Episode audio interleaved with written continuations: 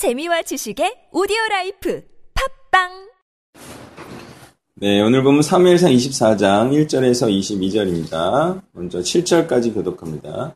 사울이 블레셋 사람을 쫓다가 돌아오매 어떤 사람이 그에게 말하여 이르되 보소서 다윗이 엔게디 광야에 있더이다 하니 사울이 온 이스라엘에서 택한 사람 3천 명을 거느리고 다윗과 그의 사람들을 찾으러 들염소 갈때 길가 양에 우리의 이른즉 굴이 있는지라 사울이 뒤를 보러 들어가니라 사울과 다윗과 그의 사람들이 그 굴 깊은 곳에 있더니 다윗의 사람들이 이르되 보소서 여호와께서 당신에게 이르시기를 내가 원수를 내 손에 넘기리니 내 생각에 좋은 대로 그에게 행하라 하시더니 이것이 그날이니이다 하니 다윗이 일어나서 사울의 겉옷자락을 가만히 베니라. 그리한 후에 사울의 옷자락 뱀으로 말미암아 다윗의 마음이 찔려 자기 사람들에게 이르되 내가 손을 들어 여호와의 기름 부음을 받은 내 주를 치는 것은 여호와께서 금하시는 것이니 그는 여호와의 기름 부음을 받은 자가 됨이니라 하고. 다윗이 이 말로 자기 사람들을 금하여 사울을 해하지 못하게 하니라. 사울이 일어나 그래서 나가 자기 길을 가니라. 아멘.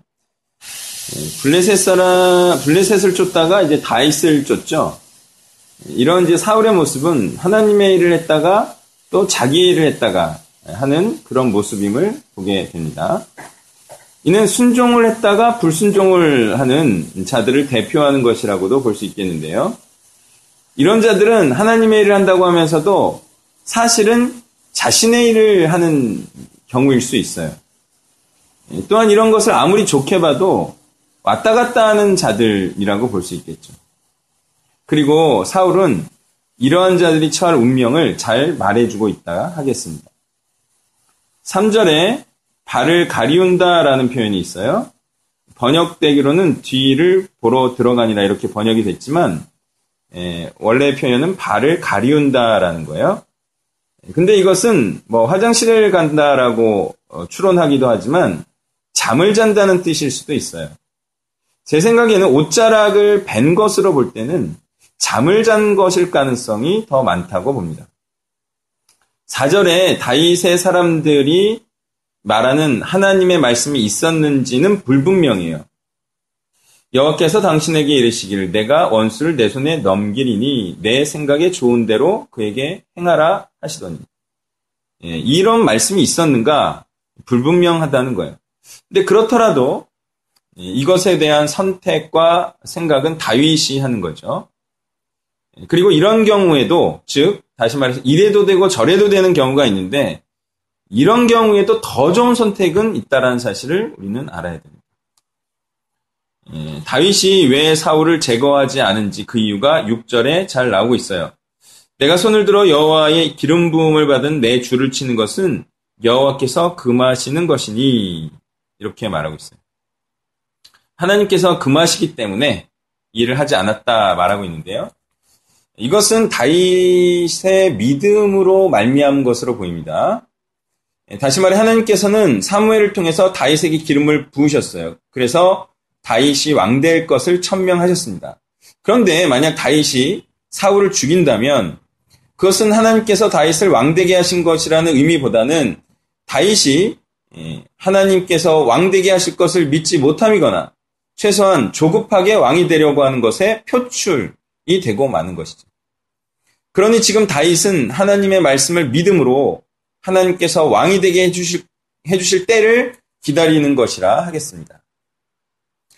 4절에 하나님의 말씀이 만약에 실제로 있었다 한다면, 그리고 그 말씀에 따라서 어, 다윗이 원하는 대로, 다윗의 생각대로 사울을 죽였다면, 그것은 불순종과 불신이 되는 것이 아니겠죠. 이 말씀이 있었는지 없었는지가 사실 예, 순종이냐 불순종이냐를 가늠하는 척도는 될 수 있겠는데 예, 만약에 있었다라고 한다면 죽였어도 괜찮은 것이 되겠죠. 다만 그런 선택, 다시 말해 사울을 죽이는 선택을 했을지라도 했다면 다윗의 왕권은 실제 사울을 죽이지 않은 것보다 훨씬 약화되는 결과를 초래했을 겁니다. 그러므로 예, 이렇든 저렇든 다윗은 사울을 죽이지 않는 것이 훨씬 낫다라는 결과가 도출되는 겁니다. 예, 그러나 아무래도 6절의 내용으로 볼 때 4절의 하나님의 말씀은 예, 다윗의 사람들이 자기 생각대로 지어낸 것이 아닐까 이런 생각을 해봅니다. 8절부터 15절 교독합니다. 그 후에 다윗도 일어나 불에서 나가 사울의 뒤에 외쳐 이르되 내주 왕이함에 사울이 돌아보는지라 다윗이 땅에 엎드려 절하고 다윗이 사울에게 이르되 내 보소서 다윗이 왕을 해하려 한다고 하는 사람들의 말을 왕은 어찌하여 들으시나이까 오늘 여호와께서 그래서 왕을 내 손에 넘기신 것을 왕이 아셨을 것이니이다. 어떤 사람이 나를 권하여 왕을 죽이라 하였으나 내가 왕을 아껴 말하기를 나는 내 손을 들어 내 주를 해하지 아니하리니 그는 여호와의 기름 부음을 받은 자이기 때문이라 하였나이다. 내 아버지여 보소서 내 손에 있는 왕의 옷자락을 보소서 내가 왕을 죽이지 아니하고 겉옷자락만 베었은즉 내 손에 악이나 죄가가 없는 줄을 오늘 아시시니이다 왕은 내 생명을 찾아 해하려 하시나. 나는 왕에게 범죄한 일이 없나이다. 여호와께서는 나와 왕 사이를 판단하사 여호와께서 나를 위하여 왕에게 보복하시려니와 내 손으로는 왕을 해하지 않겠나이다. 그 땅에 말하기를 악은 악인에게서 난다 하였으니 내 손이 왕을 해하지 아니하니. 이스라엘 왕이 누구를 따라 나왔으며 누구의 뒤를 쫓나이까? 죽은 개나 벼룩을 쫓음이니이다. 그런즉 여호와께서 재판장이 되어 나와 왕 사이에 사 나의 사정을 살펴 풀어주시고 왕을 손에서 건져주시기를 원하나이다 합니다. 아멘. 자, 9절에서 다윗의 의도는요, 어, 자기가 사울을 치려고 한다는 그런 말을 하는 자들의 말이 틀렸다는 사실이 이제 드러났다. 이런 것입니다. 그러니까 다윗은 하나님께서 기름 부으신 자에 대한 존중의 마음이 있고요. 또 하나님께서 패하시기 전까지는 자신의 손으로 패하지 않는다는 신념이 있어요. 그리고 그 신념대로 행함도 있습니다. 그것을 오늘 다윗은 증명해 낸 것이죠. 이로써 다윗이 궁극적으로 의도하는 바는 하나님께서 선인과 악인을 분별하셔서 하나님께서 벌과 상을 주시기를 원한다는 것입니다. 이 같은 신념과 또 신념대로 행함은 하나님의 섭리에 대한 신뢰가 있어야지만 가능한 것입니다. 또 하나님께서 선하실 뿐만 아니라 자신도 선하다는 분명한 인식이 있어야 가능한 일이죠. 그러니 하나님의 선하심을 믿고 자신도 선한 자는 어떤 악행에 대해서도 끝내는 하나님께서 선한 자를 이기게 하실 것임을 믿고 악인에게 복수치 아니하고 계속해서 선을 행할 수가 있는 것입니다. 예속, 예속담을 통해서 다시 말하는 것은요. 왕을 해야지 아니하였으니 자신은 악인이 아니라는 것입니다.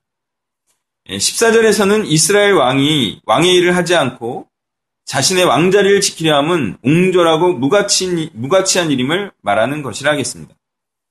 왕자리는 왕의 일을 할 때 지켜지는 것이지 왕자리를 지키려고 하면 왕권은 오히려 약해지는 것이죠. 15절에서 다윗은 억울함을 풀어달라 하나님께 호소하고 있어요. 예, 이제 다툼이라고 다툼이라는 단어가 억울함이라는 단어로 의역이 됐는데요. 예, 비슷한 의미라고 보겠습니다. 다윗은 자신의 억울함을 풀어달라 이렇게 하나님하고 하나님께 호소하고 있어요. 우리는 이 억울함이 얼마나 큰 것인지를 생각해 봐야 합니다. 다윗은요 정말 목숨 걸고 구원의 일과 사역을 열심히 해왔어요. 그런데 지금 다윗이 처한 상황과 평가는 아주 몹쓸 놈이 됐어요. 죽일 놈이 됐고 반역자와 이단으로 몰려서 심지어는 동족된 형제들의 표적이 되고 있는 거죠. 제가 얼마 전에 동대문 쪽에 있는 젊은 개척교회 목사를 만났어요. 근데 그 어, 목사님은 큰 교회 부목사로 있다가 나왔어요. 그런데 그 큰 교회에서 도와주기는커녕 몹쓸 놈으로 만들었다는 거예요. 노예에서도 몹쓸 놈이 됐대요. 그 노예 나오려고 해도 무지역 노예라고 있거든요. 무지역 노예. 무지역 노예는 어느 지역에 있는 사람이라도 가입할 수 있으니까 탈퇴가 애매한 거야. 원래 지역 노예는 저쪽으로 이사 갈 겁니다. 그러면 탈퇴가 되는데 이 노예는 지역에 상관없이 들어올 수 있으니까 나갈 때도 나갈 수 있는 방법이 별로 없어요. 그래서 이 목사님은 노예도 못 나가고 또 몹쓸 놈이 되었어요. 사안이 어떤 것인지 정확히 모르기 때문에 저는 그분이 정말 몹쓸 놈인지는 모르겠지만 보면 의를 행하고도 몹쓸 놈이 되는 경우는 분명히 일어날 수 있는 일이라는 사실을 우리는 알아야 합니다. 그리고 그 이유는 무엇이죠? 바로 자신이 갖고 있는 영향력과 기득권 강화일 것입니다. 그러나 그런 일을 당할 때 기억하기를 의를 행함으로 억울하고 원통하게 되면 하나님께서 반드시 풀어주시고 갚아주실 것임을 믿어야 할 것입니다. 16절부터 교독합니다. 다윗이 사울에게 이같이 말하기를 마침에 사울이 이르되 내 아들 다윗아 이것이 내 목소리냐고 소리를 높여 울며 이르되 나는 너를 학대하되 너는 나를 선대하니 너는 나보다 어렵도다. 내가 나 선대한 것을 오늘 나타냈나니 여호께서 나를 내 손에 넘기셨으나 내가 나를 죽이지 아니하였도다.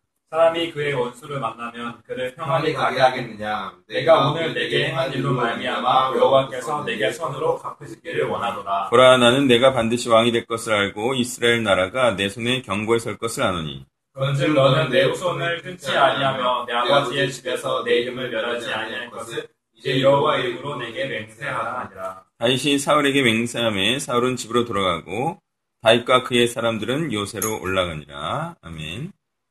사울의 반응을 통해 알게 되는 것은요. 선이 악을 깨닫게 하고 자각해 한다는 사실입니다. 자, 이는 선이 행해질 때 그와 반대되는 악이 도드라지게 드러나기 때문으로 생각이 되는데요. 이때 악은 비로소 악인 것이 선명하게 나타나게 되는 것입니다. 모두가 악을 행할 때에는 악인 줄 모르다가 누군가 악에 대해 선으로 되갚을 때 사람들은 악을 악으로 갚는 것보다 악을 선으로 갚는 것이 자신과 다른 사람들에게 좋다는 사실을 깨닫게 되는 것이죠. 이때, 즉, 악을 행했을 때 선으로 대받은 자가 느끼는 감정은 부끄러움이라는 것입니다. 이 부끄러움에 대해 반성과 회개로 반응하면 악을 행하지 않을 수 있는 자가 되는 거고요. 끝까지 그 부끄러움조차도 악행으로 덮으려 하면, 덮으려 하면 계속된 악인이 되는 것입니다. 즉, 부끄러움이 느껴졌을 때가 돌이킬 기회라는 것입니다. 다음으로 사울의 20절과 21절의 고백을 들은 다윗의 미래는 이제 어떠한 인생이 기다리고 있을까요? 아, 이제 다윗이 아, 사울이 다윗이 왕 될 것을 인정해 버렸어요. 아, 그리고 이제 핍박도 안 하겠다고 말했어요. 그리고 오히려 자신의 후손을 부탁해 부탁하는 이런 말까지도 했어요. 자, 어떻습니까? 이제 다윗의 미래는 일치월장과 승승장구가 될 것 같죠. 뭐 실제로 그렇게 되지만 사실 그 이후의 여정을 보면 아직도 왕이 되기까지는 험난한 과정이 제법 많이 남아 있습니다. 그렇지만 이 시점을 필두로 해서 다윗의 사역은 7분응선을 넘었다. 이렇게 볼 수 있겠습니다. 이 고생이 이제 7분응선을 넘었어요. 자, 이는 그동안 행한 일들과 고생의 결실이겠고요. 그 대가로 다윗은 이제 꿈과 소망이 그의 앞에 펼쳐져 있다 하겠습니다. 어떻습니까? 이때쯤 되면 고생할 만하다고 생각하지 않겠습니까? 혹여나 이러한 정말 절박하고 위험한 가정을 겪다가 예, 부상을 당해 전룩발이로 살지라도 이런 삶을 사는 것이 가치 있지 않겠습니까? 네. 그래서 사람이 위험과 고생 없는 길로 가려 하면 억울함도 없고 반전도 없겠죠. 왕댕도 없는 그런 그냥 뻔하디 뻔한 인생이 되는 것이고 그렇지만 다이처럼 어려움과 비난과 억울함이 있을지라도 아 이것이 이 악한 세상에서 하나님의 뜻을 행하는 자에게 일어나는 일임을 알고 그래도 이러한 길을 뚜벅뚜벅 가는 자에게 하나님께서는 반드시 영광된 자리를 주실 거라는 것입니다. 다윗과 같은 이 반전과 위험과 절박함과 억울함이 있는 인생을 살아야지만 왕됨과 영광됨이 있다는 사실을 알아야 하겠습니다.